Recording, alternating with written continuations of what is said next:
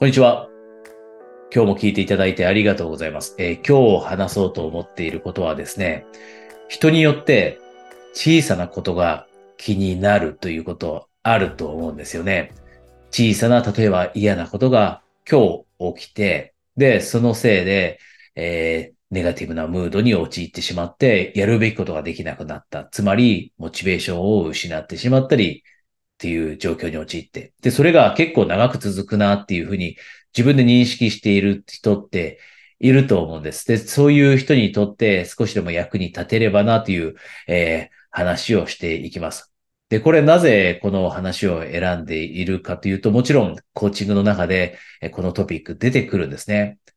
もちろん全ての人がこれを経験するわけではなくて、一部の人って一日の中で起きたことによって、えー大きく人生を左右されてしまうと。で、じゃあ本題に入っていきますが、じゃあそもそも、その小さなことってどんなことがあるか。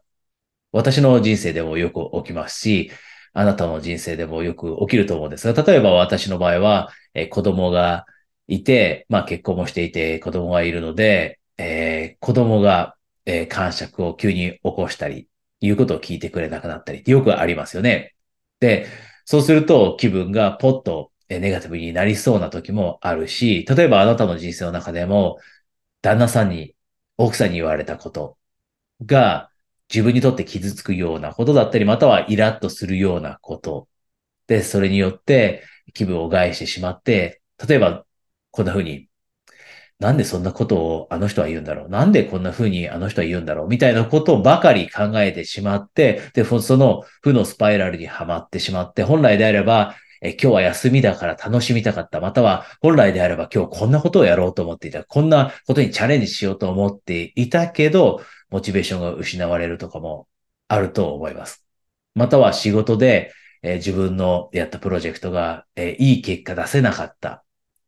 今までやってきたことが契約につながらなかった。こんな時もあって、で、それもそこから抜け出せずに、えなんで、えー自分って結果出せないんだろう。こんな風にネガティブなことを考えられる、考えていると前向けなくなります。で、じゃあそんな時に何が役立つかというと、パースペクティブテイキングというえことが役立つんですね。これは私も過去に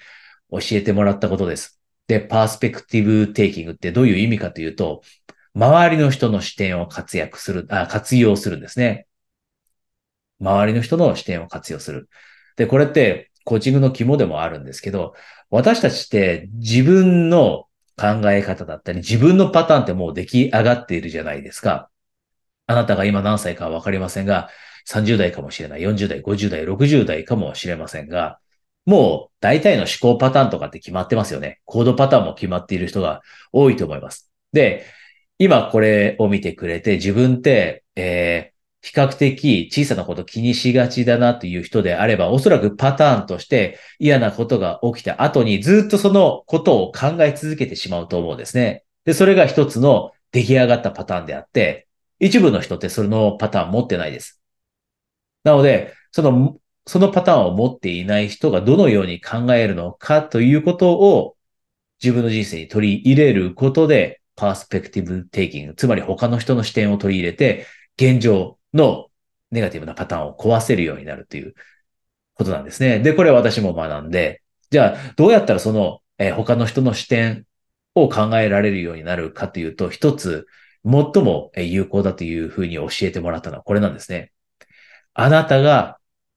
最も尊敬している人を見つけて、その人の視点を活用すると。なので、私が言われたことでものすごく重要だなと思って、えー今、えー共有させてもらいたいのは、こんな風に言われたんですね。あなたが今の人生のレベルだったりビジネスのレベルを次に持っていきたいのであれば、一人でも少なくとも一人でも、あなたが最も尊敬している人と言える人を見つけなきゃダメですよと。で、その人の視点を活用して、その人の仮面を自分に被せて、現状を打開したり、ポジティブではないパターンを壊していったりするんですよと。それが最も有効ですよというふうに教わったんですね。で、今、仮面を被るとかっていう話とかってしましたけど、つまりは、あなたが今とても尊敬しているなという人を見つけて、この人だったら自分が今日経験したこの小さいことを経験したときに、どうやって対処するのかなというふうに考えると。そうするともう違う視点ですよね。自分であればその小さいことを気にして、ずっと考え続けてしまうかもしれないと。で、そうするとネガティブなパターンにはまっていって、モチベーションも失う、気分も害してしまうと。でも、本当に自分が尊敬するような人であれば、どう対処するんだろう。で、この時に、こんなことが起きたりします。この尊敬している人であれば、おそらく全く今日起きたことなんて気にせずに前を向くだろうなと。だったり、この最も尊敬している人であれば、おそらく一週間後には、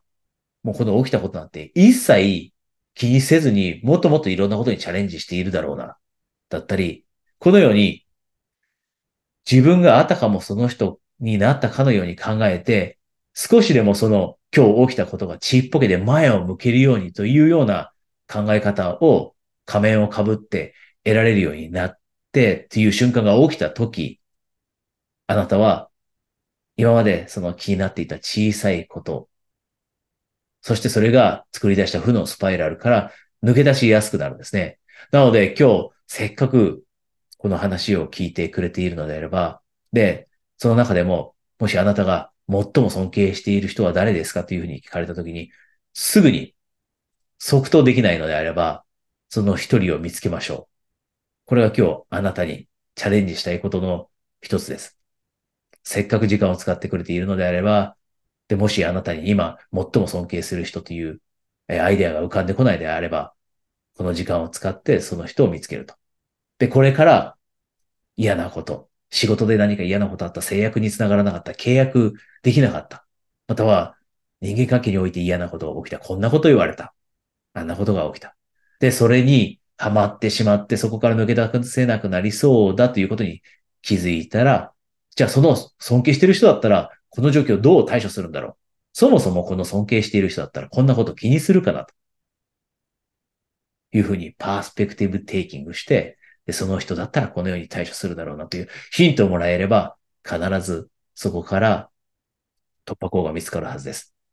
ぜひ、えー、この、えー、テクニックですね、活用してもらって、人によっては、本当ちょっとのことで一日を害されたり、数時間を無駄にしてしまうということをよくこれはコーチングの中でも出てくるトピックなので、あなたもそういう状況にいたら、え今日の話を活用して、えください。で、えー、最後、えー、ここで一つ、えー、お知らせですが、えー、今、まあ、コーチング受けたい人ってとても多いんですね。で、えー、コーチング今、えー、紹介制という形で基本的にはやってますが、それ以外にも例えば、えー、ビジネスオーナーの方だったり、経営者の方で、えー、コーチングを活用しながらですね、二人三脚で、えー、走っていきたいと。で、そのためにはですね、まあ、コーチングどんなものかって試したことない人も多いですし、そもそもコーチングって忘れてほしくないのは、コーチとの相性もものすごく大切です。なぜならば、自分が今までおそらく他の人にはシェアしてこなかったようなことをコーチにシェアすることになります。で、コーチもそれに対して全力で向かっていきますが、その時、二人の間にいい関係があるかということ、相性が合うかということがものすごくキーになるので、その相性を試す必要もあるので、一度セッションを受けてみたい。このように思っていたらですね、一人一度限定で、ズームでのセッション45分間しっかりとコーチングのみをしていくセッションですね、をプレゼントしています。